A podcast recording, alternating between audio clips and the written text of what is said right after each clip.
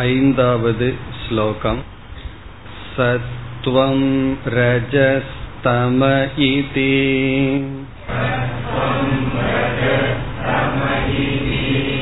गुणाप्रकृतिसम्भवाः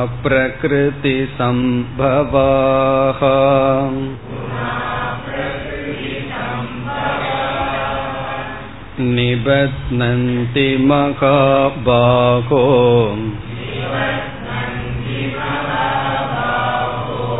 देहे देहिनमव्ययम्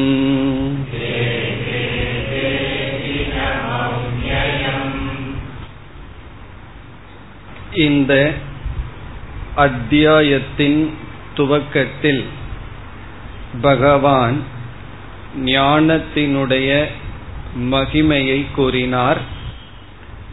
பரம் ஞானம் உத்தமம் ஞானம் பிரவக்ஷாமி மேலான விஷயத்தை பற்றிய அறிவை உனக்கு போதிக்கின்றேன் மேலான பிரயோஜனத்தை தருகின்ற அறிவை உனக்கு போதிக்கின்றேன் பூயக மீண்டும் மீண்டும் போதிக்கின்றேன் என்று ஞானத்தினுடைய மகிமையை கூறினார் பிறகு ஞானத்தினுடைய பிரயோஜனத்தையும் கூறினார் இந்த ஞானத்தை அடைந்த முனிவர்கள் எப்படிப்பட்ட பலனை அடைகிறார்கள் என்பதையும் கூறினார் ஞானத்தின் மகிமையை ஏன் கூறுகின்றார் என்றால் அப்பொழுதுதான் இந்த ஞானத்தை அடைய நாம் போதிய முயற்சிகளை எடுப்போம் இல்லை என்றால் ஒரு சிறிய தடை வந்தாலும் நாம் முயற்சியை கைவிட்டு விடுவோம் இப்போ எவ்வளவு மழை வந்தாலும் கிளாஸுக்கு வரணும்னு வர்றது பெரிய முயற்சி தானே அப்படி நமக்கு ஒரு சிறு தடைகள் வந்தால் அந்த தடைகள் மிக பெரிதாக தெரியும் அதை நாம் விட்டு விடுவோம் அப்படி பெரிய தடைகளையும் சிறியதாக பார்க்க வேண்டும் என்றால் அதை தாண்டி சென்றால் என்ன பலன் கிடைக்கும் எப்படிப்பட்ட ஒன்றை நாம் அடைய இருக்கின்றோம் என்பதை உணர்ந்தால் அந்த தடைகளையெல்லாம் நாம் சுலபமாக தாண்டி செல்லலாம் அப்படி நம்மை உற்சாகப்படுத்தும் பொருட்டு உத்தமம் ஞானம் பரம் ஞானம் உனக்கு கூறுகின்றேன் என்று ஆரம்பித்தார் பிறகு இந்த உலகத்துக்கு காரணமாக இருக்கின்ற ஈஸ்வரன் உபாதான காரணமாகவும் நிமித்த காரணமாகவும் இருக்கின்றார் என்று பகவான் கூறினார் தானே ஈஸ்வரனாக இருப்பதனால் நானே உபாதான காரணம் நானே நிமித்த காரணம் என்று சொன்னார் என்னுடைய பிரகிருத்தியானது இந்த உலகத்தை உருவாக்குகின்றது அந்த பிரகிருதிக்கு அந்த மாயா தத்துவத்திற்கு நான் அறிவை கொடுக்கின்றேன் செயல்படுகின்ற திறனை கொடுக்கின்றேன் காரணம் நான் அறிவு சுரூபமான பிரம்மன் அப்படிப்பட்ட நான் என்னை சார்ந்திருக்கின்ற பிரகிருதியை எனக்குள் வைத்து இந்த அனைத்து பிரபஞ்சத்தையும் உருவாக்குகின்றேன் என்ற கருத்தையும் கூறினார் இனி ஐந்தாவது ஸ்லோகத்தில் ஆரம்பித்து பதினெட்டாவது ஸ்லோகம் வரை பகவான் குணங்களை பற்றிய விசாரத்தை ஆரம்பிக்கின்றார் இதனுடைய அறிமுகத்தை சென்ற வகுப்பில் நாம் பார்த்தோம் அதை சுருக்கமாக ஞாபகப்படுத்திக் கொண்டு நாம் தொடரலாம் குணங்களை பற்றிய ஆறு கருத்துக்களை பகவான் பேசப் போகின்றார் என்று பார்த்தோம் அந்த ஆறு கருத்துக்களில் முதல் கருத்து லட்சணம் ஒவ்வொரு குணத்தினுடைய லட்சணத்தை பகவான் சொல்ல போகின்றார் சத்துவகுணம் ரஜோகுணம் தமோகுணம் இவைகளினுடைய இலக்கணம் என்ன இரண்டாவது பந்தன பிரகாரக பந்தன பிரகாரம் என்றால் ஒவ்வொரு குணமும் எப்படி நம்மை பந்தப்படுத்துகின்றது சத்துவ குணம் எப்படி பந்தப்படுத்தும் ரஜோகுணம் எப்படி பந்தப்படுத்தும் தமோ குணம் எப்படி பந்தப்படுத்தும் பந்தன பிரகாரம் என்றால் மெத்தட் ஆஃப் பைண்டிங் எப்படி நம்மை பந்தப்படுத்தும் மூன்றாவது குண ஆதிக்கியம் குண ஆதிக்கியம் என்றால் எப்பொழுது எந்த குணம் வெளிப்படுகின்றது எந்த நேரத்தில் எந்த குணம் எப்படி வெளிப்பட்டு பந்தப்படுத்துதல் என்ற காரியத்தை செய்கிறது குண ஆதிக்கம் குணத்தினுடைய வெளிப்பாடு என்று பொருள் நான்காவது லிங்கம் என்று பார்த்தோம் லிங்கம் என்றால் எந்த குணங்கள் வசத்தில் நான் இருக்கின்றேன் என்று கண்டுபிடிக்க அடையாளங்கள் நான் இப்பொழுது எந்த குணத்தினுடைய வசத்தில் இருக்கின்றேன் என்று கண்டுபிடிக்க சில அடையாளங்களை எல்லாம் கொடுக்க போகின்றார் உனக்கு இப்படிப்பட்ட சிம்டம்ஸ் இவைகளெல்லாம் இருந்தால் நீ இந்த குணத்தில் இருக்கின்றாய் அதுதான் லிங்கம் என்று சொல்வது ஐந்தாவது கதி என்று பார்த்தோம் கதி என்றால் இறந்ததற்கு பிறகு ஒருவன் எந்த நிலைக்கு போவான் என்பதை பற்றி பேசுகிறார் சத்துவ குணப்படி வாழ்ந்து இறந்தால் அவன் இங்கு செல்வான் ரஜோகுணத்தின் அடிப்படையில் அவன் வாழ்க்கை இருந்தால் அவனுடைய கதி என்ன இறந்ததற்கு பிறகு பிறகு தமசில் வாழ்ந்து செல்பவனுடைய நிலை என்ன பிறகு ஆறாவதாக இகலோக பலம் உயிரோடு இருக்கும் பொழுதே சத்துவகுணம் நம்மை எங்கு கொண்டு விடும் ரஜோகுணம் நம்மை எங்கு கொண்டு சேர்க்கும் தமோகுணம் நம்மை எங்கு கொண்டு சேர்க்கும் என்று இந்த கடைசி இரண்டு கருத்துக்கள் குணத்தினுடைய பலன் ஒவ்வொரு குணமும் நம்மை எங்கு கொண்டு இணைக்கின்றது என்ற கருத்தை சொல்ல இருக்கின்றார் இப்ப இவைகளை எல்லாம் தான் நாம் பார்க்க இருக்கின்றோம் ஆகவே இந்த பகுதி என்பது நம்முடைய மனதை பார்க்கின்ற ஒரு கண்ணாடி போல முகத்தை பார்க்கறதுக்கு ஸ்தூலமான ஒரு கண்ணாடி இருக்கு அதுல பார்த்துட்டோம்னா நம்ம முகத்தினுடைய லட்சணம் தெரியும் லட்சணம் தெரியும்னு என்ன நம்ம முகம் எப்படி இருக்கு அப்படிங்கிறது தெரியும் மனதினுடைய லட்சணம் தெரியணும்னா அதற்கு ஒரு கண்ணாடி வேண்டும் அல்லவா அந்த லட்சணம் யாருக்கும் தெரியாததுனால தான் ரிலேஷன்ஷிப் எல்லாம் நடந்துட்டு இருக்கு வீட்டுக்கு கெஸ்ட் வர்றாங்க போறாங்க அதுக்கெல்லாம் காரணம் என்னன்னா நம்ம மனது மற்றவர்களுக்கு தெரிவதில்லை ஆனா நமக்கு தெரிஞ்சா நல்லது தானே அப்ப நம்ம நிலையை நம்மளுடைய மனதை பார்க்க வேண்டும் என்றால் அதற்கு ஒரு கண்ணாடி தேவை என்றால் இப்பொழுது பார்க்கின்ற பகுதிகள் தான் இதிலிருந்து நாம் எந்த நிலையில் இருக்கின்றோம் என்பதை நன்கு அறியலாம் ஆகவே இந்த பகுதிகளெல்லாம் நம்மை காட்டிக் கொடுக்கின்ற பகுதிகள் இனி நாம் இந்த ஐந்தாவது ஸ்லோகத்துக்கு வர வேண்டும் இப்ப இதுவரை பார்த்தது இந்த ஸ்லோகத்திலிருந்து பதினெட்டாவது ஸ்லோகம் வரை என்ன பார்க்க போகின்றோம் என்ற கருத்து இனி இந்த ஐந்தாவது ஸ்லோகத்திற்கு வந்தால் இந்த ஸ்லோகத்தில் பகவான் இரண்டு கருத்துக்களை கூறுகின்றார் முதல் கருத்து குணங்களினுடைய அறிமுகம் குணங்களை நமக்கு அறிமுகப்படுத்துகின்றார் நமக்கு தெரிந்ததுதான் இருந்தாலும் உபதேசம் முறையாக இருக்க வேண்டும் என்பதற்காக குணங்களை அறிமுகப்படுத்துகின்றார் பிறகு இரண்டாவது கருத்து இந்த மூன்று குணங்களுக்கும்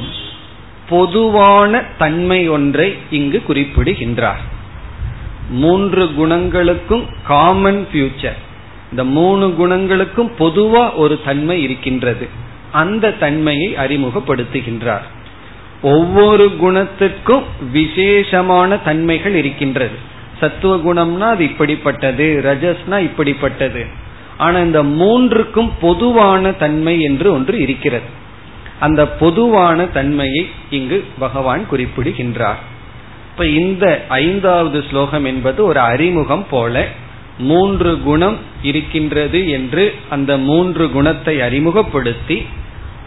அந்த மூன்று குணத்திற்கும் உள்ள பொதுவான தன்மையை ஒன்றை இங்கு குறிப்பிடுகின்றார்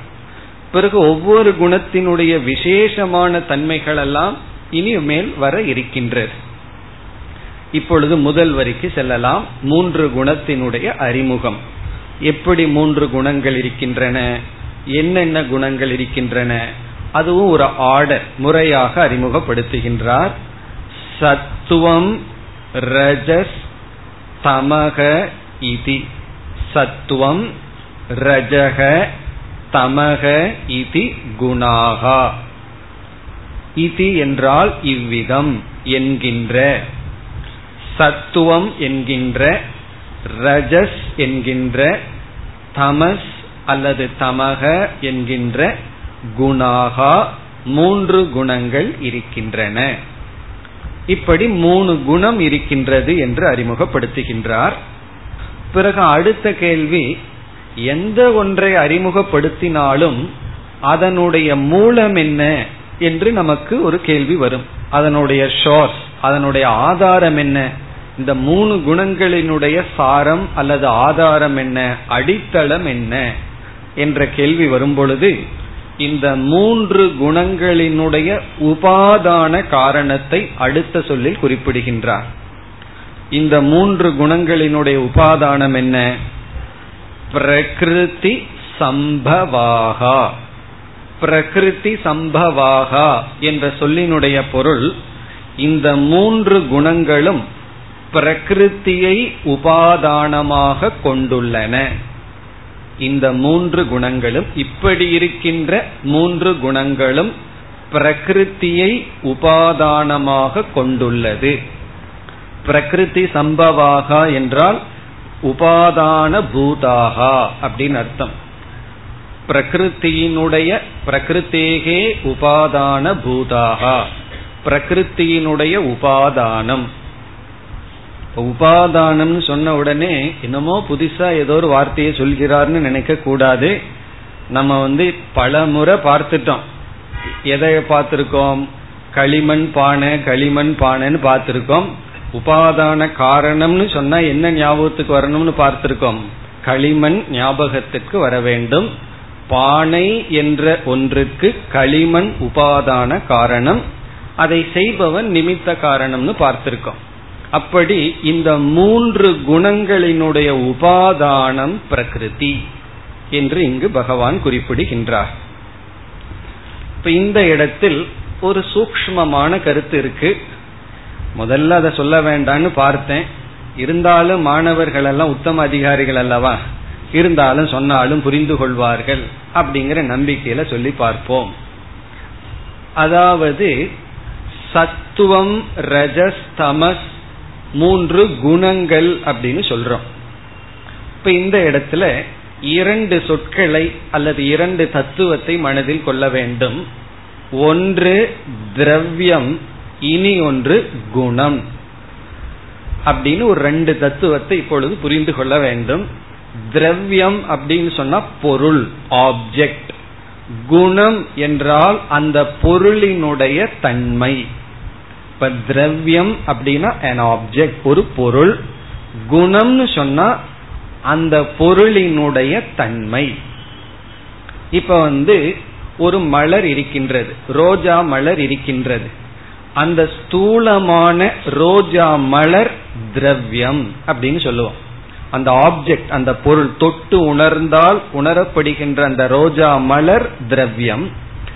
அதிலிருந்து வருகின்ற வாசனை குணம் அதனுடைய மென்மை குணம்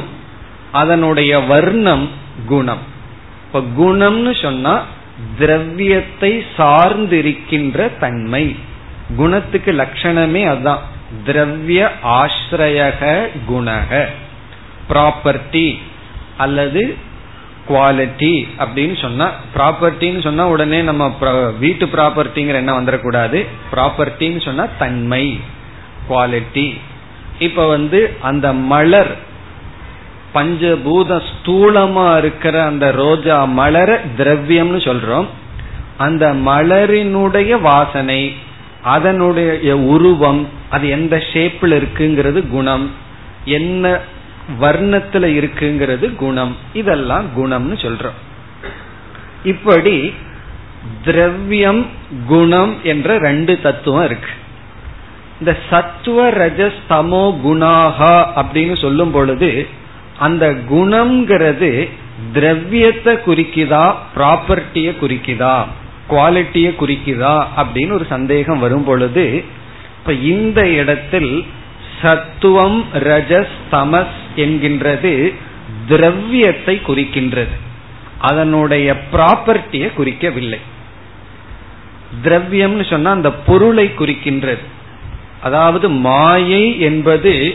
சத்துவம் ரஜஸ் தமஸ் என்கின்ற பொருளால் ஆனது இப்ப மாயை அல்லது பிரகிருதி என்பது இந்த சத்துவம்ங்கிற ஒரு பொருள் ரஜஸ்ங்கிற ஒரு ஆப்ஜெக்ட் ஒரு திரவியம் தமஸ் என்கின்ற திரவியம் அதனுடன் இருக்கின்ற திரவியத்தை இந்த மூன்று திரவியமாக பிரிக்கின்றோம் பிறகு சத்துவத்திலிருந்து வருகின்ற குவாலிட்டி இருக்கல்லவா குணம் இருக்கல்லவா அதையே சத்துவ குணம்னு சொல்றோம் அந்த இடத்துல சத்துவ குணம் என்று சொல்லும் பொழுது குவாலிட்டி ஆகுது பிறகு ரஜஸ்ங்கிற திரவியத்திலிருந்து உற்பத்தியாகிற தன்மை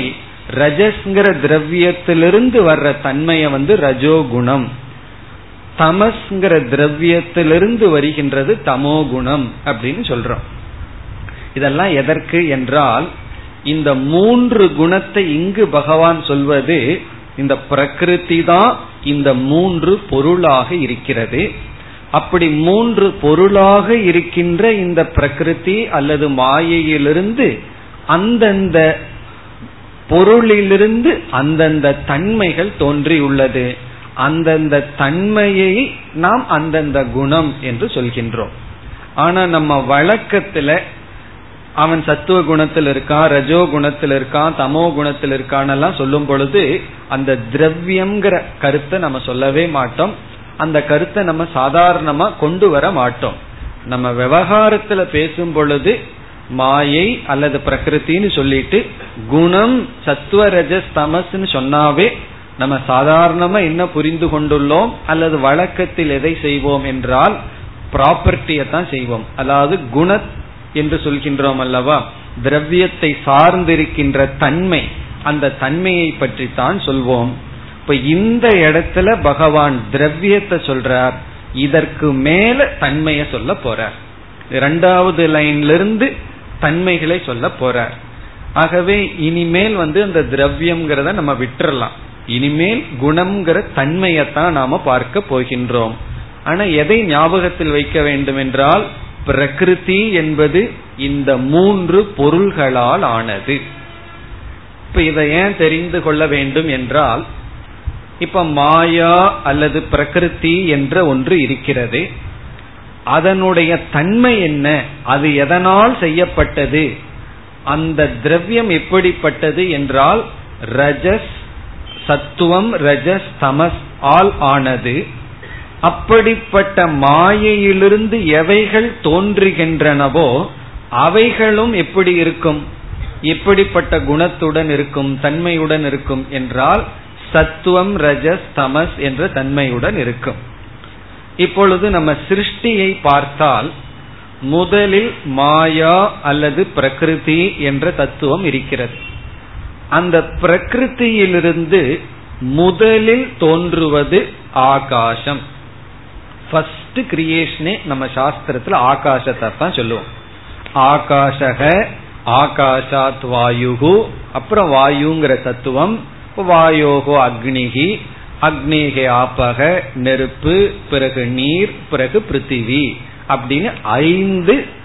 சூக்மமான பூதங்கள் முதலில் தோன்றுகின்றன அந்த ஐந்து சூக்மமான பஞ்சபூதங்கள்ல முதலில் தோன்றுவது ஆகாசம் அப்படி அஞ்சு பூதம் தோன்றுகிறது இப்ப நம்ம என்ன இங்கு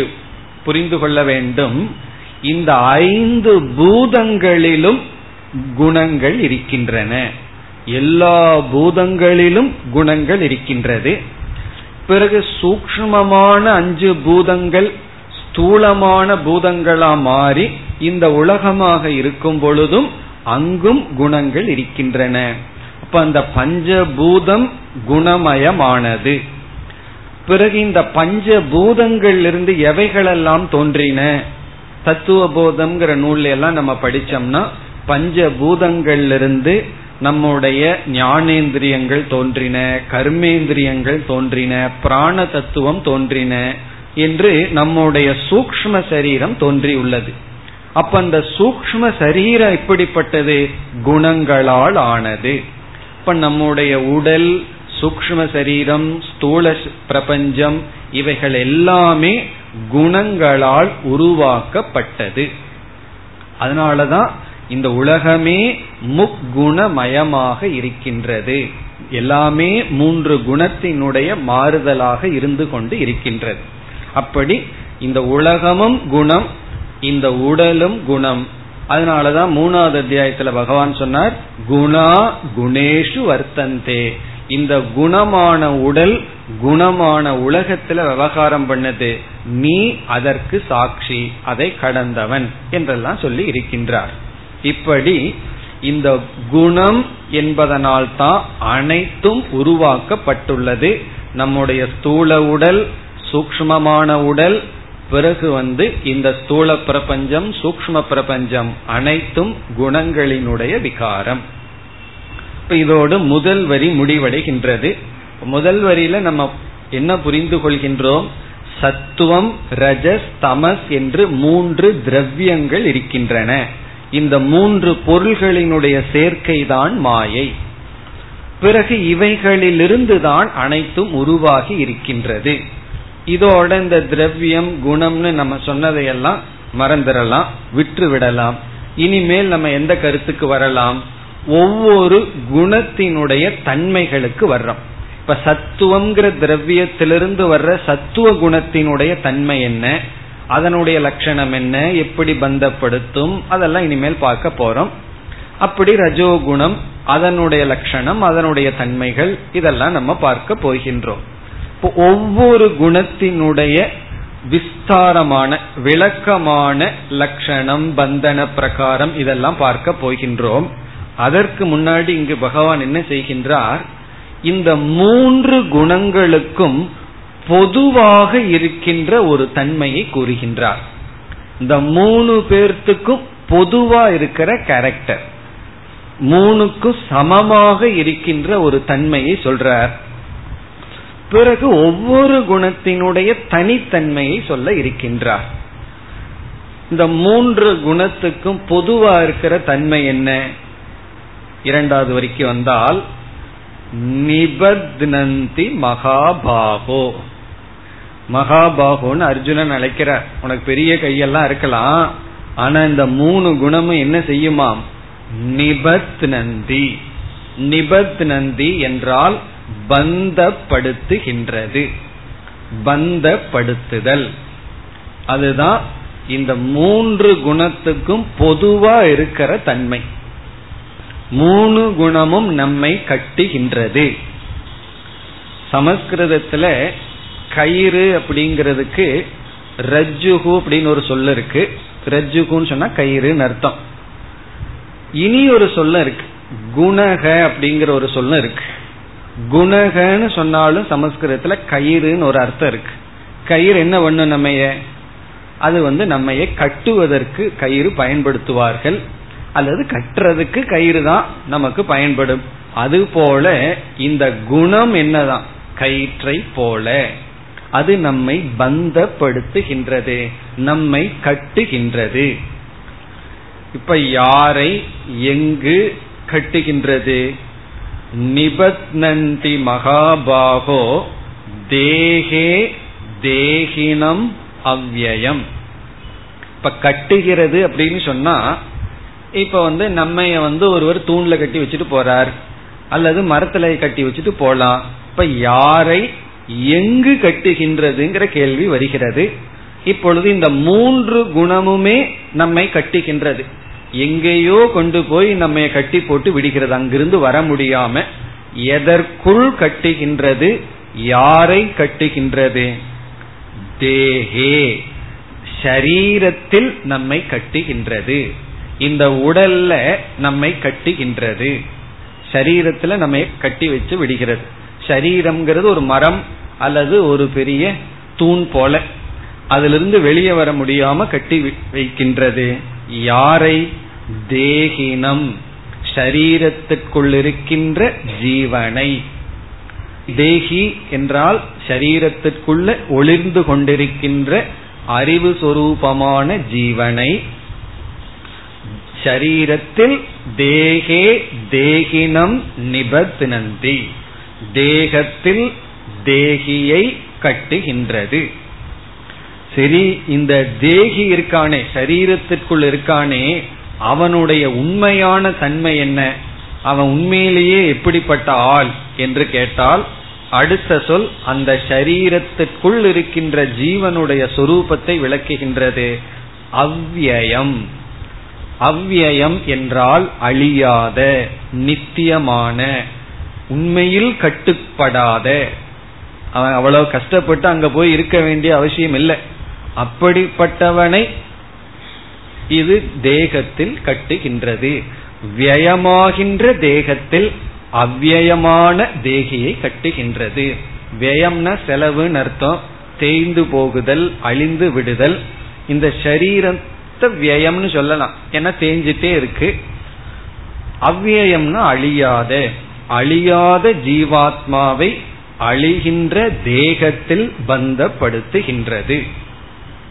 அதாவது இந்த ஜீவன் ஏதோ ஒரு பர்பஸுக்காக இந்த சரீரத்துக்குள்ள வந்தான் வரும்பொழுது அவனுக்கு இந்த உடலுக்குள்ள வர்றதுக்கு விருப்பமே இல்லை ஏதோ கஷ்டப்பட்டு உள்ள தள்ளி சரீரத்துக்குள்ள வந்தான் வந்ததற்கு பிறகு கொஞ்ச நாள் உள்ள இருந்து பார்த்துட்டு போறதுக்கு மனசு வரல இந்த உடல்லையே இருந்துடலாம் அப்படிங்கிற ஒரு ஆசை வந்துடுது அதுக்கு ஒரு சிறிய கதை சொல்லுவார்கள் அதையும் சுருக்கமாக கூறுகின்றேன் ஒரு ராஜா வந்து காட்டுக்கு போனார் படைகளோடு வேட்டையாடுறதுக்கு போனார் அவர் வழி தரவி தவறி விட்டார் மற்றவர்கள் வந்து தனிமைப்படுத்தப்பட்டுட்டார் இரவு ஆகிவிட்டது மிருகங்கள் எல்லாம் வந்திருக்கு ஒரே குளிரா இருக்கு இப்ப காட்டுக்குள்ள ஒரு சிறிய குடிசைய பார்த்தார் அவர் ஒரு அரண்மனையை பார்த்த சந்தோஷம் காரணம் என்ன இரவு தங்கியாகணும் குளிரா இருக்கு மிருகங்கள் எல்லாம் வந்துடும் அப்போ அந்த ஒரு இரவு அந்த இடத்துல இருக்கணும்னு சொல்லி அந்த குடிசை கிட்ட போனார் அங்கு வந்து கால்கள் இல்லாத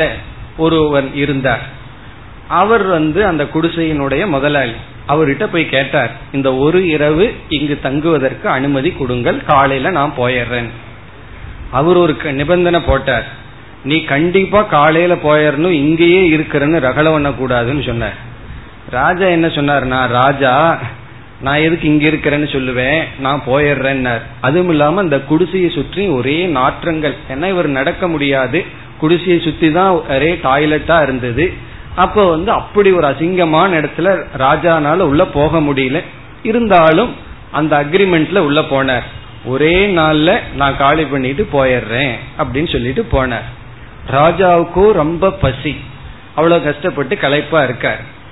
அந்த அவன் என்ன செய்தான் ஏதோ கூழெல்லாம் வச்சு குடிச்சான் கொடுத்தான் ராஜா வந்து அதை குடித்தார் இதுவரைக்கும் சுவை அப்படிப்பட்ட சுவையை ராஜா அறிஞ்சதே இல்லை அவ்வளவு சுவையா இருந்தது அதுக்கு காரணம் வேற என்ன இதுவரைக்கும் அவ்வளவு தூரம் அவருக்கு பசிச்சதே இல்லை பசிக்கிறதுக்கு முன்னாடியே சாப்பிட்டு இருந்த ராஜா இன்னைக்கு நல்ல பசியில சாப்பிட்ட உடனே அந்த சுவையில மயங்கிட்டார் இப்படி ஒரு சுவையான பானத்தை நான் என்னுடைய அரண்மனையிலையும் கூட குடிச்சது இல்லைன்னு சொல்லி ரொம்ப சந்தோஷம் அதற்கு அடுத்த நாள் போக மாட்டேன்ட்டார் நான் இங்கேயே இருப்பேன் இப்படிப்பட்ட இதை நான் குடிச்சிட்டே இருப்பேன்னு சொல்லி பிறகு மந்திரிகள் எல்லாம் வந்து கூப்பிட்டு பாக்கங்க வரமாட்டேங்கிறார் காரணம் என்ன எனக்கு இவ்வளவு சந்தோஷமா இருக்குன்னு அது போலதான் ஜீவன் வந்து இந்த சரீரத்துக்குள்ள வந்திருக்கானா இப்ப ஜீவன் எங்கேயோ ராஜாவா இருந்தவன் வர்றதுக்கு முன்னாடி போயும் போய் இந்த சரீரத்துக்குள்ளேயா வரணும் சரி வேற வழி இல்ல கொஞ்ச நாள் என்னுடைய காரியத்தை முடிச்சிட்டு போறேன்ட்டு வந்தவன் காரியம் முடிஞ்சதுன்னு யமதர்மராஜா நோட்டீஸ் அனுப்ப அனுப்பு இவருக்கு பயம் வந்துடுது போகணுமா நான் ஏன் போகணும்னு சொல்லி அப்படிப்பட்டதுதான் அந்த குடிசை தான் இந்த சரீரம் அதுல ராஜாவுக்கு கிடைச்ச அல்பமான சில சுகத்தினால பெரிய சுகத்தை மறந்து விட்டு அதுலேயே இருக்கலாம்னு ஆசை வந்தா எப்படி ராஜா எவ்வளவு மூடரோ அது போலதான் இந்த ஜீவர்கள் எல்லாம் இந்த சரீரத்திற்குள்ள வந்துட்டு வர்றதுக்கு முன்னாடி வர விரும்பலதான் வந்ததற்கு பிறகு சரீரத்தை விடுவதற்கு மனம் இல்லாமல் இருக்கிறார்கள் இந்த வேலையை யார் செய்கிறார்கள் அதுதான் பகவான் சொல்றார் இந்த மூணு குணம் இந்த மூன்று தான் இந்த மாயையை செய்கின்றது இந்த வேலையை செய்கின்றது என்னவா இந்த ஷரீரம்ங்கிறது நமக்கு ஒரு காரியத்திற்காக கொடுக்கப்பட்ட ஒரு பொருள் அந்த காரியம் முடிஞ்ச உடனே நம்ம தூக்கி எரிஞ்சிடணும் இப்ப நம்ம சில ட்ரெஸ் வச்சிருப்போம் பழசாயிடுதுன்னா ஆயிடுதுன்னா புதிய ட்ரெஸ் வந்ததுன்னா பழைய ட்ரெஸ்ஸை தூக்கி எறியல சந்தோஷப்படுவோம் ஏன்னா புதிய ட்ரெஸ் வருதேன்னு சொல்லி அப்படி இந்த சரீரத்தை தூக்கி எரியணும் ஆனா இந்த உடல்ல மட்டும் எவ்வளவு பழசானாலும் அதை போற்றி போற்றி வச்சுட்டே இருக்கும் அதை விடுவதற்கு மனம் இல்லை காரணம் என்னன்னா இந்த சரீரத்தில் ஒரு விதமான பற்றை இதை விட முடியாத நிலையை மனநிலையை இந்த மூன்று குணங்கள் கொடுத்து விட்டது இனி எப்படிப்பட்ட பற்று என்றால் இந்த தேகத்தில் ஆத்மபாவம் அப்படின்னு சொல்லப்படுவது தேகே ஆத்மபாவம் கிருத்வா ஆத்மபாவம் என்றால் நான் என்கின்ற புத்தியை கொடுத்து தேகே ஆத்மபாவம் கிருத்வா கிருத்வான செய்து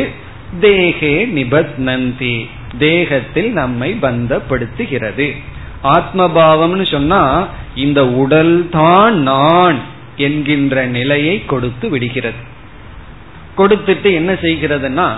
இந்த தேகம் நான் சொன்ன உடனே என்ன வரும் டேட்டாலாம் இருக்கே அதெல்லாம் யாருடைய பயோடேட்டா யாருடைய தன்மை அதெல்லாம் என்னுடைய தன்மை ஆகி விடுகின்றது ஷரீரத்தினுடைய செயல்கள் எல்லாம் என்னுடைய செயல்கள் ஷரீரத்திற்கு வருகின்ற விளைவுகள் எல்லாம் என்னுடைய விளைவுகள் இப்படி செய்து விடுகிறது இந்த மூன்று குணமும் சேர்ந்து ஒரு குணமும் இனியொரு குணமும் அடிச்சுக்கும் ஆனா இந்த பந்தப்படுத்துறது வந்தா ரெண்டு சேர்ந்துக்கும் சில சமயங்கள் இந்த கவர்மெண்ட் எல்லாம் நடக்கணும் இல்லையா சேர்ந்து கூட்டு சேர்ந்து நடக்கும் பொழுது அப்படி இந்த மூன்று குணமும் ஒன்றுக்கொன்று வேறுபட்டதுதான் ஒரு குணம் மேல வந்ததுன்னா இனி ஒரு குணம் பக்கத்துல வராது ஆனா ஒரு விஷயத்துல இந்த மூன்று குணம் ஒத்து போய்க்கும் என்ன நம்ம இந்த தேகத்துல பந்தப்படுத்துற விஷயத்துல மூன்று குணத்துக்கும் கருத்து வேறுபாடு இல்லாம இருக்கும் மூணு குணமும் இந்த சரீரத்துல நான்கிற புத்திய கொடுத்து சரீர தர்மம் எல்லாம் என்னுடைய தர்மமா பாவிச்சு சரீரம் செய்யறதெல்லாம் நான் செய்வதாக உணர வைத்து சரீரம் அனுபவிக்கின்றதையெல்லாம் நான் அனுபவிக்கதாக செய்ய வைத்து இந்த ஜீவனை சரீரத்திலிருந்து விடாமல் பாதுகாக்கின்றது பந்தத்திலிருந்து நம்மை விடாமல் இந்த மூன்று குணமும் நம்மை கட்டுகின்றது அப்போ அதுதான் இந்த மூன்று குணத்தினுடைய பொதுவான தன்மை அதனாலதான் நம்ம இந்த அத்தியாயத்தினுடைய இறுதியில பதினெட்டாவது ஸ்லோகத்துக்கு மேல அத்தியாயம் முடிகின்ற வரை நம்ம பார்க்க போறது குணத்தை கடந்த நிலையை பார்க்க போறோம் இப்ப இந்த முழு பதினான்காவது அத்தியாயத்திலேயே மூன்று குணம் மூன்று குணத்தை அதீத விசாரம் முக்குணத்தை பற்றிய விசாரம் மூன்று குணத்தை கடந்த இருக்கின்ற நிலையை பற்றிய விசாரம் என்று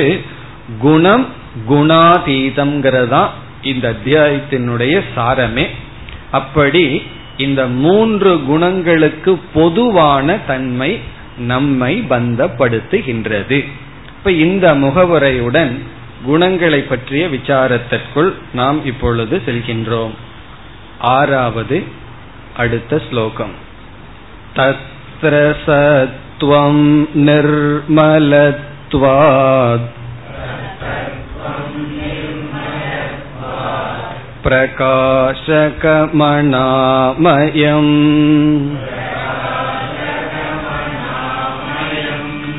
सुखसङ्गेन बध्नाति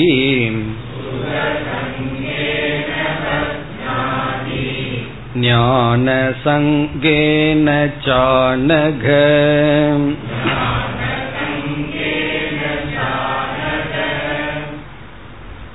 நாம் பார்த்த ஆறு கருத்துக்களில் முதல் இரண்டு கருத்துக்கள் இனி இப்பொழுது வருகின்றது முதல் கருத்து குணங்களினுடைய லட்சணம் இரண்டாவது கருத்து பந்தன பிரகாரம் ஒவ்வொரு குணத்தினுடைய லட்சணம் இலக்கணம் பிறகு ஒவ்வொரு குணமும் எப்படி பந்தப்படுத்துகின்றது பந்தப்படுத்துகின்ற முறை பந்தப்படுத்துங்கிறது எல்லா குணத்துக்கு இருக்கிற தன்மை எப்படி பந்தப்படுத்துகிறதுங்கிறது குணத்துக்கு குணம் மாறுபடுகின்றது அப்படி மூன்று குணம் எப்படி பந்தப்படுத்துகின்றது இந்த இரண்டு கருத்தையும் சேர்ந்தே பகவான் ஆறு ஏழு எட்டு இந்த ஸ்லோகங்களில் விளக்குகின்றார் இப்ப ஆறாவது ஸ்லோகத்துல சத்துவகுண லட்சணம் சத்துவகுண பந்தன பிரகாரம் அடுத்த ஸ்லோகத்துல ரஜோகுணத்தினுடைய லட்சணம் எப்படி ரஜோகுணம் பந்தப்படுத்துகிறது பிறகு எட்டாவது ஸ்லோகத்தில் தமோகுணத்தின் லட்சணம் தமோகுணம் எப்படி பந்தப்படுத்தும் என்று ஆறு ஏழு எட்டு இந்த மூன்று ஸ்லோகங்களில் ஒவ்வொரு குணத்தினுடைய லட்சணம் கிரமமாக வரிசையாக பிறகு ஒவ்வொரு குணமும் எப்படி நம்மை பந்தப்படுத்தும் இதெல்லாம் முக்கியமான கருத்து காரணம் நம்முடைய பகைவனுடைய குணத்தை அல்லது பகைவனுடைய இருப்பிடத்தை தெரிஞ்சிட்டாவே பாதி வெற்றின்னு சொல்லுவார்கள் அப்படி நம்ம பந்தப்படுத்துகின்ற இந்த குணத்தினுடைய தன்மையை புரிந்து கொண்டாவே நமக்கு பாதி வெற்றி தான் அதற்கு பிறகு தேவையான அதற்கு தகுந்த முயற்சியை ஈடுபட முடியும் இப்ப நமக்கு ஆசை இருக்கு எதுலையும் பந்தப்படக்கூடாதுன்னு சொல்லி முயற்சி பண்ணணுங்கிற விருப்பமும் இருக்கு சக்தியும் இருக்கு என்ன கஷ்டம்னா எப்படி முயற்சி பண்றதுன்னு தெரியவில்லை ஆசை இருக்கு முயற்சி பண்றதுக்கு தயாரா இருக்கேன் எப்படி முயற்சி பண்ணணும் அதுதான் தெரியவில்லை அது நமக்கு தெரிய வேண்டும் என்றால் எந்த டைரக்ஷன்ல நம்மளுடைய முயற்சி இருக்க வேண்டும் என்றால் வெறும் முயற்சி மட்டும் இருந்தா போதாது ஒரு இடத்துக்கு போகணும்னா முயற்சி பண்ணி போகணும் பிரயாணத்தை மேற்கொள்ளணும் ராங் ரூட்ல போயிட்டு இருந்தோம்னா என்ன ஆகிறது அப்படி அந்த முயற்சி அதனாலதான் சாஸ்திரத்தில் எப்பொழுதுமே முயற்சிக்கு எத்தனம்னு பேரு அதுக்கு முன்னாடியே ஒரு பிரங்கிற வார்த்தையை போற்று விடுவார்கள் பிரயத்தனம் பிரயத்தனம்னா சரியான முயற்சி எந்த சமயத்துல முயற்சி பண்ணாலும் சரியான முயற்சியை பண்ணணும் சரியான முயற்சியை பண்ணணும்னா சரியான ஞானம் நமக்கு தேவை அப்ப இந்த டைரக்ஷன்ல நான் முயற்சி பண்ணணும்னா இப்படிப்பட்ட பிரதிபந்தம் எனக்கு இருக்கின்றது பிரதிபந்தத்தினுடைய தடையினுடைய சொரூபம் இது நான் இப்படிப்பட்ட முயற்சியில் ஈடுபட வேண்டும் இப்ப அதை தெரிந்து கொள்வதற்காகத்தான் பகவான் மிக தெளிவாக கூறுகின்றார் விளக்க ஆசிரியர்களும் மிக அழகான லட்சணங்கள் அந்தந்த இடத்துல கொடுக்கின்றார்கள் அவைகளை இப்பொழுது நாம் பார்க்கின்றோம் இனி முதல் வரியில் சத்துவத்தினுடைய லட்சணம் சத்துவ குணத்தினுடைய இலக்கணத்திற்கு இப்பொழுது செல்கின்றோம் தத்ர முதல் சொல் தத்ர என்றால் இந்த மூன்று குணங்களுக்குள் இந்த மூன்று குணங்களுக்குள் சத்துவம் முதல்ல பகவான் சத்துவத்தை எடுத்துக் கொள்கின்றார் இந்த மூன்று குணங்களுக்குள் சத்துவத்தினுடைய லட்சணம் நிர்மலத்துவாத்ங்கிறத பிறகு பார்க்கலாம் சத்துவங்கிற குணத்திற்கு சத்துவ குணத்திற்கு முதல் இலக்கணமாக பகவான் கொடுக்கின்ற சொல் பிரகாசகம் அதான் ஃபர்ஸ்ட் டெபனிஷன் பிரகாசகம் சத்துவத்தினுடைய லட்சணம் பிரகாசகம் ஏன் பிரகாசகம்ங்கிறதுக்கு காரணம் நிர்மலத்துவார் அப்படிங்கிறது அதனுடைய அர்த்தத்தை நம்ம பார்க்க போகின்றோம் பிரகாசகம் என்றால் ஞானம் அறிவு ஒரு உதாரணமா சொல்றார் பிரகாசகம் விளங்குதல் அறிவு ஞானம் ஞானம்தான் சத்துவத்தினுடைய லட்சணம் அறிவு பிரகாசகம் ஏன் இது பிரகாசகமாக இருக்கிறது சத்துவம் என்றால் நிர்மலத்துவாத் அது நிர்மலமாக இருப்பதனால் மலம்னா அசுத்தம் நிர்மலம்னா அசுத்தம் இல்லாமல் இருப்பதனால் இது அறிவு அறிவு சொரூபம் சத்துவம் காரணம் அங்கு அசுத்தம் இல்லை அழுக்கு இல்லை இங்கு வந்து பகவான் இரண்டு சொற்கள் இலக்கணமாக சொல்கின்றார் நம்ம இனி ஒன்றையும் சேர்த்து பார்க்க போகின்றோம் அந்த முதல் பிரகாசகம் விளக்கத்தை பார்த்துட்டு பிறகு இரண்டாவது லட்சணத்திற்கு வரலாம் அடுத்த சொல் அனாமயம்ங்கிறது ஒரு லட்சணம் தான் அதை பிறகு பார்ப்போம் இப்ப சத்துவத்தினுடைய முதல் இலக்கணம் முதல் லட்சணம் வந்து பிரகாசகம் இதனுடைய பொருள் என்னவென்றால் அறிவு கூர்மை அல்லது அறிவை அடைதல் அல்லது அறிவு சத்துவம் இந்த குணத்தை பற்றிய விசாரத்துல ஒன்ன மட்டும் பார்த்துட்டு இருக்கும்போது கொஞ்சம் ஒரு வேகா இருக்கும் மற்ற குணங்களையும் பார்த்துட்டு மீண்டும் கொஞ்சம் கம்பேர் பண்ணி பார்த்தோம்னா தான் நமக்கு புரியும் அதனால கொஞ்சம் நம்ம பொறுமையா இருக்கணும் இந்த அத்தியாயம் கடைசி வரைக்கும் அப்பொழுதுதான் முழுமையான நமக்கு தெளிவு கிடைக்கும் இந்த மூன்று குணத்துக்கும் மிக சுருக்கமா லட்சணம் சொல்ல வேண்டும் என்றால் பவர் டு நோங்கிறது சத்துவம் அறியும் சக்தி சத்துவம் பவர் டு நோ அறிகின்ற சக்தி சத்துவம் ரஜஸுக்கு என்னன்னு சொன்னா பவர் டு ஆக்ட் ஆக்ட்னா செயல்படும் சக்தி ரஜஸ் அறியும் சக்தி ஞான சக்தி பவர் டு நோ அறிகின்ற சக்திய சத்துவம் இலக்கணம் பிறகு செயல்படுகின்ற திறன் பவர் டு ஆக்ட் இந்த ரெண்டுக்கு ஆப்போசிட் தான் தமஸ் அப்ப என்னன்னு சொன்னா பவர் டு பி இன்ஆக்டிவ் ஜட சக்தி அறிவும் இல்லாமல் செயலும் இல்லாமல் இருப்பது அது ஜட சக்தின்னு சொல்றது இதுதான் மூணு குணம் சத்துவ குணத்தினுடைய லட்சணம் பவர் டு நோ அறியும் சக்தி அறியும் திறன் ரஜஸினுடைய சுருக்கமான லட்சணம் செயல்படும் திறன் தமசினுடைய லட்சணம் செயல்படாமல் இருக்கின்ற அறியாமல் இருக்கின்ற திறன் அதுவும் திறன் தான் எவ்வளவு சொன்னாலும் புரிஞ்சுக்காம இருக்கிறது பெரிய திறன் தானே அப்படி அறியாமல் இருக்கின்ற சக்தி பிறகு செயல்படாமல் இருக்கிற சக்தி ஒருவர் என்ன பண்ணாலும் செயல்படுத்த முடியாது அப்படியே உட்கார்ந்திருப்பார்கள் அது ஒரு விதமான சக்தி தான் அத ஜாட்யம் ஜட சக்தி என்று சொல்வது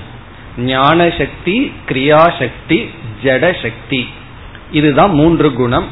இப்ப இதுல வந்து இங்கு பிரகாசகம்ங்கிற வார்த்தையை பகவான் பயன்படுத்தியுள்ளார் காரணம் என்னவென்றால் லைட்டுங்கிறது பிரகாசம் இந்த பிரகாசம்ங்கிற ஒளி என்ன செய்யும் என்றால் இருக்கிறத அவ்விதமே காட்டும்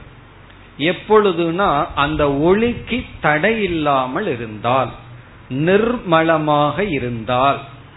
இந்த ஒளிக்கும் கூட மலம் இருக்கு என்னன்னு சொன்னா சில லைட்டுக்கு red colour paper blue colour paper எல்லாம் போட்டு வச்சோம்னு வச்சுக்கோமே அது வந்து அதற்கு தடை அது இருக்கிறது ஒழுங்கா காட்டாது அதுலயும் கலரோட காட்டும் ஒழுங்கான லைட் இருந்ததுன்னா அந்த லைட்டுக்கு எந்த தடையும் இல்லை என்றால் அந்த வெளிச்சம் என்ன செய்யும் இருக்கிற பொருளை அப்படியே காட்டும் அப்படி சத்துவம் என்பது அறிவை கொடுப்பது அறிவுங்கிறது என்ன ஞானம்ங்கிறது என்ன வெளியே இருக்கிற பொருளை அவ்விதமே மனதிற்கு ஞானம் வருவது வெளியே இருக்கிற பொருளை மனது காட்டுவதுதான் அறிவு இப்ப லைட் எப்படி பொருளை காட்டுதோ அந்த லைட்டு காட்டினதற்கு பிறகு இனி ஒரு லைட் வந்து தான் நமக்கு அந்த பொருளை காட்டணும் அதுதான் ஞானம்னு சொல்வது அப்படி அறிவு இந்த சத்துவத்துக்கு தடை வராமல் இருந்தால் அப்பொழுதுதான் சத்துவம் வந்து அறிவு சரியான அறிவா பிரகாசகமா இருக்கும் அறிவு கூர்மை அறிவு திறன் எல்லாம் அப்பொழுதுதான் இருக்கும் இந்த சத்துவத்துக்கு தடை வந்து விட்டால் இந்த சத்துவம் வந்து ஒழுங்கான அறிவை கொடுக்காது விபரீதமான அறிவை கொடுக்கும் அறகுறையான அறிவை கொடுக்கும் அதனாலதான்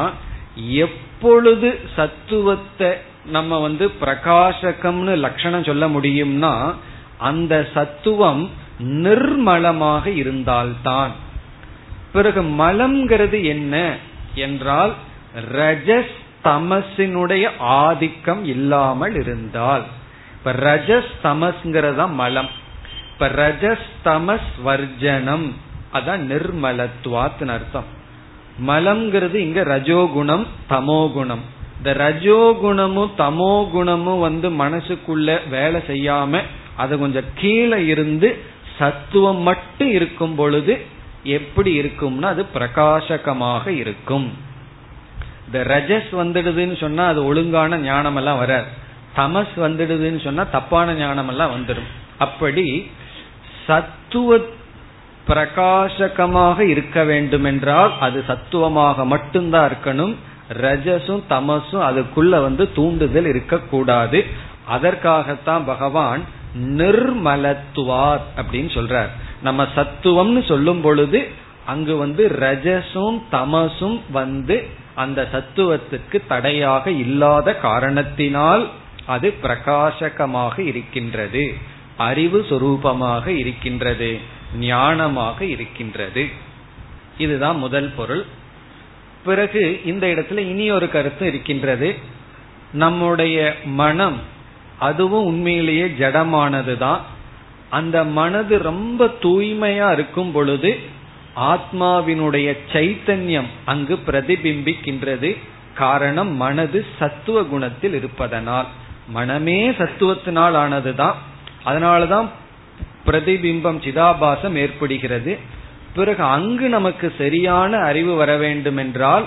ரஜஸ்தமசினுடைய தூண்டுதல் இல்லாமல் இருந்தால் சத்துவத்தில் மட்டும் மனது இருந்தால் நமக்கு சரியான ஞானம் வரும் இப்ப எப்பொழுதெல்லாம் சரியான ஞானம் வருதோ அப்பொழுதெல்லாம் நம்ம சத்துவத்தில் இருப்பதாக தெரிந்து கொள்ள வேண்டும் பின்னாடி மகான் சொல்ல போற இப்ப சத்துவத்தினுடைய லட்சணம் ஞானம் அறிவு ஞான சக்தி அறியும் திறன் இனி இரண்டாவது இரண்டாவது லட்சணமாக சொல்வது சத்துவத்திற்கு இதுதான் முக்கியமான லட்சணம் இரண்டாவது லட்சணம் அனாமயம் ஆமயம் என்றால் நோய் அப்படின்னு அர்த்தம் ஆமயகன நோய் அர்த்தம் அனாமயம்னா நோயற்றது இந்த சத்துவத்துக்கு வந்து நோயற்றதுன்னு சொல்ற நோயற்றதுன்னு சொன்ன என்ன ஹார்ம்லெஸ்ன்னு சொல்லுவோம் தெரியுமா சில மருந்த டாக்டர் கொடுத்துட்டு இது நீங்க எவ்வளவு வேணாலும் சாப்பிடலாம் ஹார்ம்லெஸ்ன்னு சொல்லுவார்கள் சைடு எஃபெக்ட் எல்லாம் இல்லை என்ன வேணாலும் சாப்பிடலாம் ஒன்னும் ஆகாதுங்கிறது போல இந்த சத்துவத்தை பகவான் ஹாம்லெஸ் அப்படிங்கிறார் அனாமயம் அப்படிங்கிறார் இதற்கு என்ன பொருள் என்றால் இந்த நோய் அப்படிங்கிறது மனதிற்கு நோய் எல்லாம் இருக்கு உடம்புக்கு நோய் இருக்கு அதே போல மனதிற்கு நோய்கள் எல்லாம் இருக்கு அந்த நோய்கள் பெரிய லிஸ்டே நம்ம சொல்லலாம் காம குரோத லோப மோக மதம் ஆச்சரியம் எல்லாம் படிச்சு வச்சிருக்கிறமல்ல இதெல்லாம் மனதுக்கு வருகின்ற நோய்கள் இந்த நோய்கள் எல்லாம் ரஜஸ்லயும் தமசுலயும் இருக்கும் பொழுதுதான் மனதுக்கு வருமா மனது சத்துவத்தில் இருக்கும் பொழுது மனதிற்கு வருகின்ற நோய்கள் எல்லாம் சத்துவ குணத்துல வராது இந்த காமம் குரோதம் பொறாமை இதெல்லாம் எப்ப மனதை பிடிக்கும்னா இந்த வைரஸ் எல்லாம் மனசை எப்ப பிடிக்கும் மனசு வந்து சத் ரஜஸ்லயோ தமசுலயோ இருந்தா தான் இது வந்து பிடிக்கும் மனசு சத்துவத்தில் இருந்துடுதுன்னு வச்சுக்குவோமே இது எதுவும் வந்து நம்ம பிடிச்சிடாது இப்ப எந்த நோயும் வரக்கூடாதுன்னா எந்த வைரஸோ கிருமிகளோ வரக்கூடாதுன்னு சொன்னா சத்துவத்துல நம்ம இருந்துட்டோம்னா வராது சத்துவத்திலிருந்து ரஜஸ்ல இறங்கிட்டோம் உடனே எல்லாம் காத்திருக்கு எல்லா வைரஸும் காத்துட்டு இருக்கு தமஸ்ல இறங்கிட்டோம்னா அதற்கு மேல பெரிய பெருசெல்லாம் காத்துட்டு இருக்கு அப்படி அனாமயம் என்றால் நோயற்றது நோயற்றதுன்னா காமக்ரோதாதிகள் அற்றது விக்ஷேபம் ஜாட்யம் இவைகள் அற்றது அதான் அனாமயம் நம்ம கீழே தள்ளாதுன்னு அர்த்தம் நம்ம வந்து கீழே தள்ளாது மானச ரோகம் அற்றது இப்ப சத்துவம் என்பது சத்துவத்தினுடைய லட்சணம் எங்கு இருந்தால் எந்த குணத்துக்கு நோய் அதாவது காம குரோதம் என்பது இல்லையோ இப்ப எந்த இடத்துல இருந்தா நாம கீழே விழுக மாட்டோமோ அது வந்து சத்துவம் இப்ப அங்க போயிட்டோம்னா கீழே விழுக மாட்டோம் அதற்கும் காரணம் இந்த நிர்மலத்துவாத்துங்கிறத சேர்த்திக்கணும் நிர்மலத்துவாத் அனாமயம்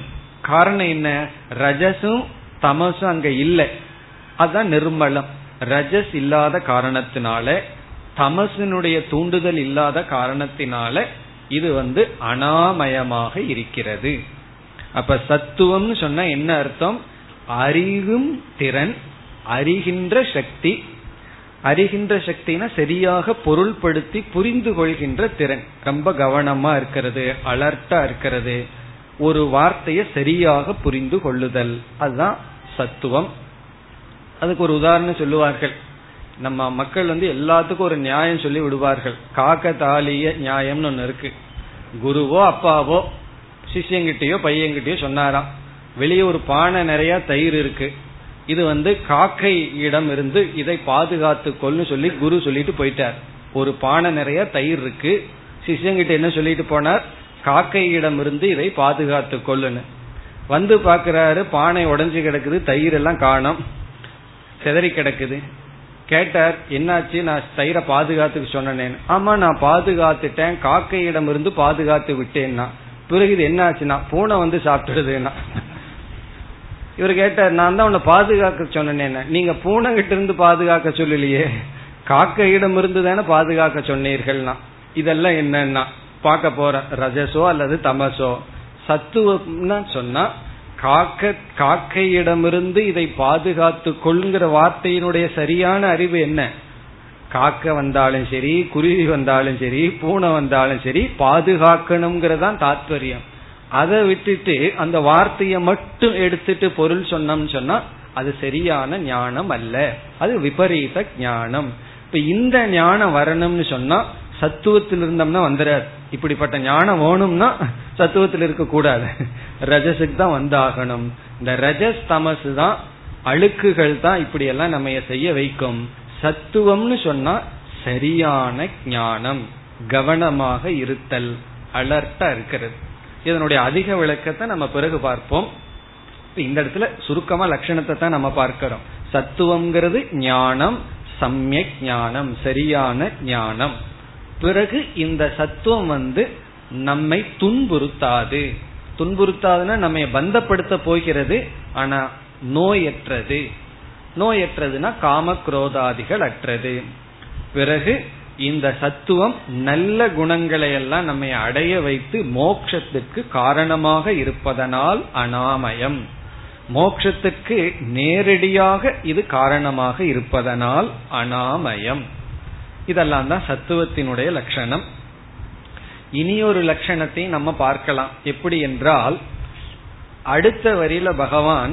இந்த சத்துவம் எப்படி நம்மை பந்தப்படுத்த போகிறதுன்னு சொல்லுவார் அந்த பந்தப்படுத்துற தன்மையையே நம்ம லட்சணத்திலையும் சேர்த்து பார்க்கலாம் இது இந்த விதத்துல இந்த மாதிரி நம்மை பந்தப்படுத்தும் என்றால் அந்த பந்தப்படுத்துற தன்மையும் சத்துவத்தினுடைய லட்சணம் ஆகிறது அப்படி பார்த்தால் ஞான சுக ஆசஞ்சகத்துவம் என்று சொல்லலாம் ஞானம் சுகம் இதில் நம்மை சேர்ப்பது ஆசஞ்சகத்துவம்னா அதுல நம்ம போய் வைப்பது ஞானத்திலும் சுகத்திலும் நம்மை கொண்டு விடுவது ஞான சுக ஆசஞ்ச கத்துவம் அதுல ஒரு பற்று அதுல ஒரு பிடிப்பு இது நமக்கு கொடுக்கும் ஆனா ஒரே ஒரு முக்கிய லட்சணம் ஒன்றுதான் இந்த மூணு குணத்துக்கும் ஒரே வரியில லட்சணம் நம்ம பார்த்துட்டோம் என்ன ஞான சக்தி கிரியாசக்தி சக்தி பிறகு ஜட சக்தின்னு பார்த்துட்டோம் பிறகு மற்றதெல்லாம் இந்த லட்சணத்தை விளக்குவதற்காக புரிந்து கொள்வதற்கான லட்சணங்கள் அல்லது சொற்கள் இதுதான் இலக்கணம் இதனுடைய மற்ற விளக்கம் எல்லாம் நம்ம அங்கங்க பார்க்க போகின்றோம் இனி இரண்டாவது வரைக்கும் வந்தால் எப்படி தத்துவம் நம்மை பந்தப்படுத்தும் அப்படின்னு சொல்கின்றார் பந்தன பிரகாரக சத்துவ குணம் வந்து நம்ம எந்த விதத்துல பந்தப்படுத்தி கொண்டு இருக்கும் இப்ப இதுல வந்து எல்லா குணமும் பந்தப்படுத்தத்தான் படுத்துகின்றது ஆனா நம்மளுடைய பாதை வந்து தமசிலிருந்து ரஜஸுக்கு வந்து ரஜஸிலிருந்து தான் சத்துவத்திற்கு வந்து சத்துவத்திலிருந்து தான் இப்படிப்பட்ட பந்தத்தையும் நம்ம கடந்து போகணும் பிறக்கின்ற நாம் அனைவருமே தமோ குணத்தோட தான் பிறந்தோம் அது எப்படி தெரியுதுன்னா பிறந்த குழந்தைகள் பதினெட்டு மணி நேரம் தூங்கும் பிறகு கொஞ்சம் கொஞ்சமா தான் ரஜஸ் ஆரம்பிக்கும் ரஜஸ் ஆரம்பிச்சா பிடிக்கிறது கஷ்டம் அது வரைக்கும் பெறாம இருந்த இடத்துல கிடந்துட்டு இருக்கும் குழந்தைகள் தூங்கிட்டே இருந்துட்டு இருக்கும் கொஞ்சம் அந்த டெரிபிள் டூன்னு சொல்றோம் அல்லவா இந்த ரெண்டு ரெண்டரை வயசு வந்து ரஜஸ் அடுத்தது வரும் பொழுது அதிகமா ஆக்டிவா இருக்கும் அதுக்காக குழந்தை போய் அடிச்சுட்டு எல்லாம் இருக்கக்கூடாது ஏன்னா அது அதனுடைய நேச்சர் இயற்கை எப்படித்தான் பிறகுதான் கொஞ்சம் கொஞ்சமா சத்துவத்துக்கு அது வரும் அப்படி நம்மளுடைய லைஃபே எப்படி டியூன் பண்ணிருக்கு தமசுல ஆரம்பிச்சு ரஜஸ் வழியாக சத்துவத்திற்கு வரணும் நான் வந்து டபுள் ப்ரமோஷன் வேணும் நான் எங்க போறேன் தமசுல இருந்து நேர சத்துவத்துக்குள்ள போறேன்னா ரொம்ப தூரம் குதிச்சோம்னா கரெக்டா தமசுக்குள்ள ரொம்ப கீழே போயிருவோம் கண்டிப்பா அங்க போய் நிக்க மாட்டோம் கீழே விழுவோம் விழுந்தோம்னா மீண்டும் எவ்வளவு தூரம் மேல போனோம்னா அவ்வளவு தூரம் எதுக்குள்ள போயிருவோம் தமசுக்குள்ள போயிருவோம் அதனால அந்த கிரமம் முக்கியம் இப்ப இந்த இடத்துல வந்து கடைசி இருக்கிறவங்களை பற்றி பகவான் சொல்றார் லாஸ்ட் ஸ்டேஜில் இருப்பவர்கள் இந்த ரெண்டு குணங்களை எல்லாம் தாண்டி ரொம்ப பக்குவம் அடைந்த உத்தமமான நிலையில இருக்கின்ற சாதகர்களை பற்றி இங்கு பகவான் பேசுகின்றார் தமசுல ஆரம்பிச்சா நல்லா இருந்திருக்கும் இருந்தாலும் பகவான் வந்து சத்துவத்திலேயே ஆரம்பிச்சிருக்கார் மேலிருந்து கீழே வரலாமே எதுக்கு கீழிருந்து மேல சொல்லிட்டு போகணும்னு ஆரம்பிச்சிருக்கார் இப்ப இங்கு சொல்லப்படுபவர்கள் வந்து பண்பட்டவர்கள் இரண்டு குணத்தையும் தாண்டி சத்துவத்தில் இருப்பவர்கள் இவர்கள் இப்படி பந்தப்படுகிறார்கள் இவர்களை எப்படி சத்துவ குணம் பந்தப்படுத்துகின்றது இரண்டாவது வரைக்கும் வந்தால் சுக சங்கேன பத்னாதி ஞான சங்கேன அனக அனக அப்படின்னு சொல்லி அர்ஜுனனை பகவான் அழைக்கின்றார் அகம்னு சொன்னா பாபம் அர்த்தம் அனகம் அனக என்றால் பாபம் அற்றவனே அகம்ன பாபம் அனகன பாபமற்றவனே ஹே பாபமற்ற அர்ஜுனா பாபமற்ற ஹே அர்ஜுனா சுக சங்கேன பத்னாதி இப்ப ரெண்டு விதத்துல சத்துவ குணம் பந்தப்படுத்துங்கிறார் ஒன்று சுக சங்கம் இனி ஒன்று ஞான சங்கம் ஞானத்துல சங்கம் ஞானத்துல பற்று சுகத்தில் பற்று நம்ம சுகத்துல பற்று நம்மை பந்தப்படுத்துகின்றது ஞானத்தில் பந்தப்படுத்துகின்றது இது என்ன சுகத்தில பற்று ஞானத்தில பற்று அப்படின்னு சொன்னா சத்துவ குணத்துல இருந்தால் நம்ம மனசு சத்துவ குணத்துல இருந்தா அந்த சத்துவ குணத்திலிருந்து ஒரு சுகம் நமக்கு கிடைக்கும் மன அமைதி கிடைக்கும் மன தெளிவு கிடைக்கும் ஒரு விதமான பீஸ் அமைதி சாந்தி கிடைக்கும் அதிலேயே இந்த சத்துவ குணம் நம்மை பந்தப்படுத்துகின்றது இப்ப சத்துவ குண ஜென்ய சுகே குண சங்கேன்னு சொன்னா சத்துவ குணத்திலிருந்து உருவான ஒரு சுகம் இருக்கு இப்ப அமைதியா இருத்தல் அறிவை அடைதல் இப்படி இந்த சத்துவத்துக்குன்னு சில குணங்கள் இருக்கு அதிலிருந்து நமக்கு ஒரு சுகம் இருக்கின்றது அந்த சுகத்தில் இது நம்மை வைத்து அதை தாண்டி செல்லாமல் நம்மை பந்தப்படுத்துகின்றது பிறகு இரண்டாவது வந்து ஞான சங்கம் ஞான சங்கம்னு சொன்னா இனியும் அறிவு அடையணும் அறிவு அறிவு அடையணும்னு சொல்லி அறிவில் பற்றை கொடுக்கின்றது இந்த சத்துவத்தில் இருப்பவர்களுக்கு எவ்வளவு படிச்சாலும் போதாது அந்த அறிவுல வந்து ஒரு திருப்தியே வராது புத்தி அரிச்சுட்டே இருக்கும் சத்துவத்தில் இருப்பவர்களுக்கு தமசில் இருக்கிறவங்களுக்கு அந்த கஷ்டம் எல்லாம் கிடையாது புத்தி வேலை செஞ்சா தானே அழிக்கிறதுக்கு கஷ்டப்படுறதுக்கு அப்ப நமக்கு புத்தியில கஷ்டப்படுறோம் அப்படின்னு சொன்னா புத்தி இதை தெரிஞ்சுக்கணும் அதை தெரிஞ்சுக்கணுங்கிறதெல்லாம் சத்துவத்தினுடைய செயல் அப்படி சுகம் ஞானம் இந்த இரண்டுல பந்தப்படுத்துகின்றதுன்னு சொல்றார் இதற்கு நமக்கு விளக்கம் தேவை அடுத்த வகுப்பில் பார்ப்போம் ॐ पूर्णमधपूर्णमिधं पूर्णात्पूर्णमुदच्छते पूर्णस्य पूर्णमादाय पूर्णमेवावशिष्यते ॐ शान्ति शान्ति शान्तिः